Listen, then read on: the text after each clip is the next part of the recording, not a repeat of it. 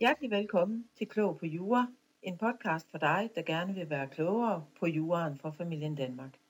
Din vært er advokat Annette Malte Christiansen fra Lex Juris advokatfirma. Du lytter til episode 23. Det skal handle om arveklasser og om, hvordan arven efter os bliver fordelt, når vi ikke har oprettet et testamente. Derudover som en sidebemærkning, så skal det handle om øh, tvangsarvinger også, fordi det er sådan ligesom lidt en naturlig del af arveklasserne. Hvis vi ikke opretter et testamente, så er det arveloven, der bestemmer, hvordan arven efter os bliver fordelt. Og det sker i tre arveklasser, der skal øh, udlignes, så at sige, efterhånden. Altså, den næste arveklasse kommer først i spil, når den forrige er helt udtømt. Vores arvinger efter arveloven, det er først og fremmest vores ægtefælle og børn. Hvis man efterlader sig enten en ægtefælle eller børn, så arver de alt efter os. Og nu forudsætter vi jo altså som sagt, at der ikke er oprettet et testamente.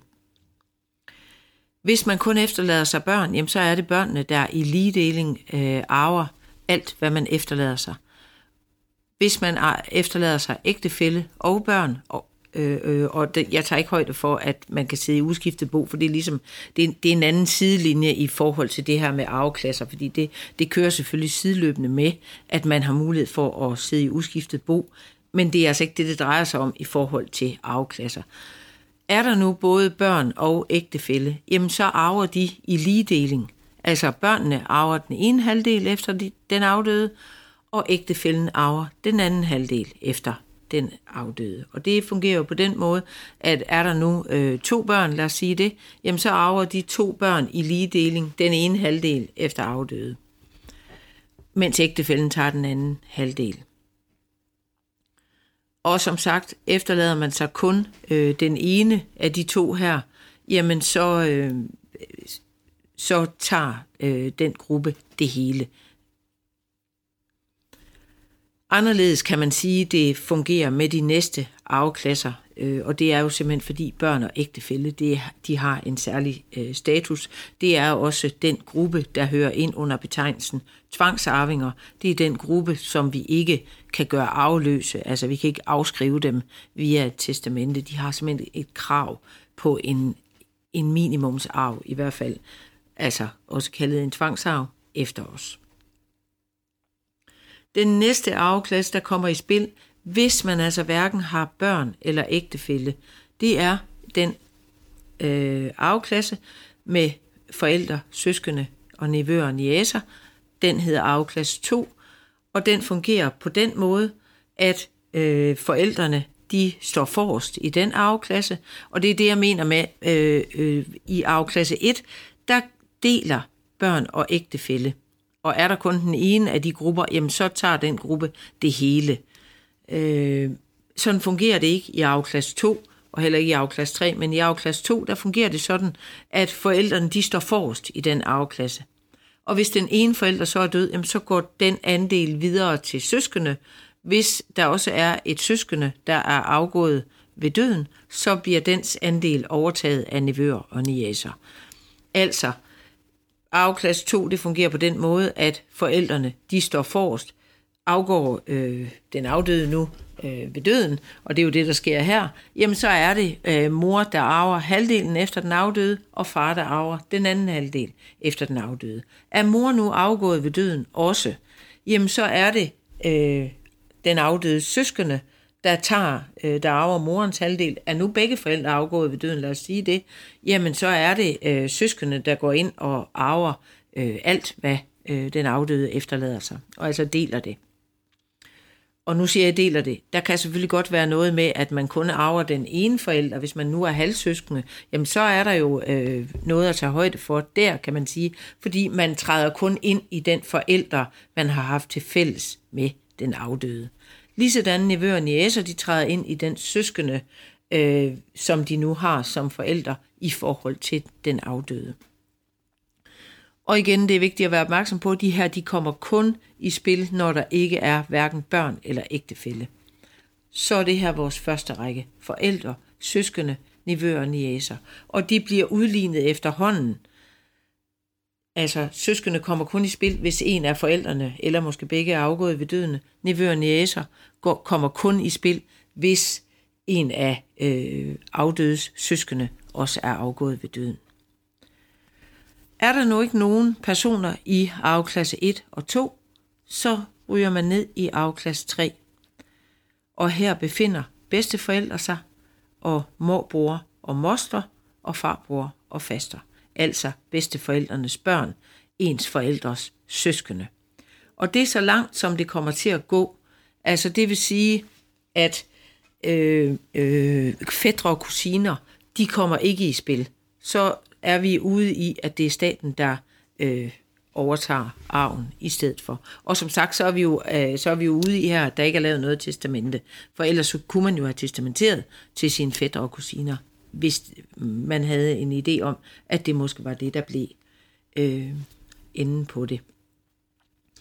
Afklasse 3, bedste forældre, det er den afdødes øh, fire bedste forældre, der tager arv efter den afdøde, og man kan jo godt forestille sig, øh, at der godt kan være en bedsteforælder, der selv er afgået ved døden, så vil det være altså mor, bror, moster, far, bror, faster, der overtager den del af arven. Men er der nu også en, en, en øh, ja, vi skal ikke kalde det onkel og tante, for det er jo dem, man ikke er i familie med. Men er der nu en morbror, moster, farbror, faster, der også er afgået ved døden, så er det altså den del, som staten overtager, kan man sige. Så når man når til afklasse 3, så er vi nået derud, hvor man kan sige, at afloven går så langt, som den kan gå, og næste skridt, det er altså, at staten overtager øh, arven efter en. Eller eventuelt en del af det, hvis man nu har nogle af de personer her i arveklasse 3, der er afgået ved døden. Det, der er værd at bemærke, det er, at i de her arveklasser med børn, ægtefælle, forældre, søskende, nevøer, niæse, bedsteforældre og øh, forældres søskende, morbror, moster, farbror, faster, der figurerer ikke på noget tidspunkt noget omkring en samlever. En samlever figurerer simpelthen ikke i de her arveklasser, og derfor er, kan man sige, diskussionen slut, eller det er den jo, fordi det ikke står i arveloven, men, men, men man skal hæfte sig ved, at en samlever simpelthen ikke står i det her system, og dermed bliver en samlever aldrig nogensinde en arving øh, til en afdød, uden at være nævnt i et testamente. Fordi man simpelthen ikke figurerer nogen steder i de her arveklasser. Det er de her arveklasser, som en skifteret øh, går ud fra, når arven efter en afdød skal fordeles. Og det er vigtigt, at man er at man simpelthen er klar over, at en skifteret har ikke nogen mulighed for at gå ud over det her.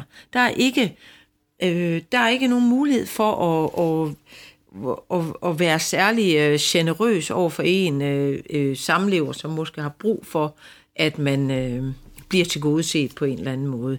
Øh, simpelthen fordi man ikke fremgår af de her afklasser.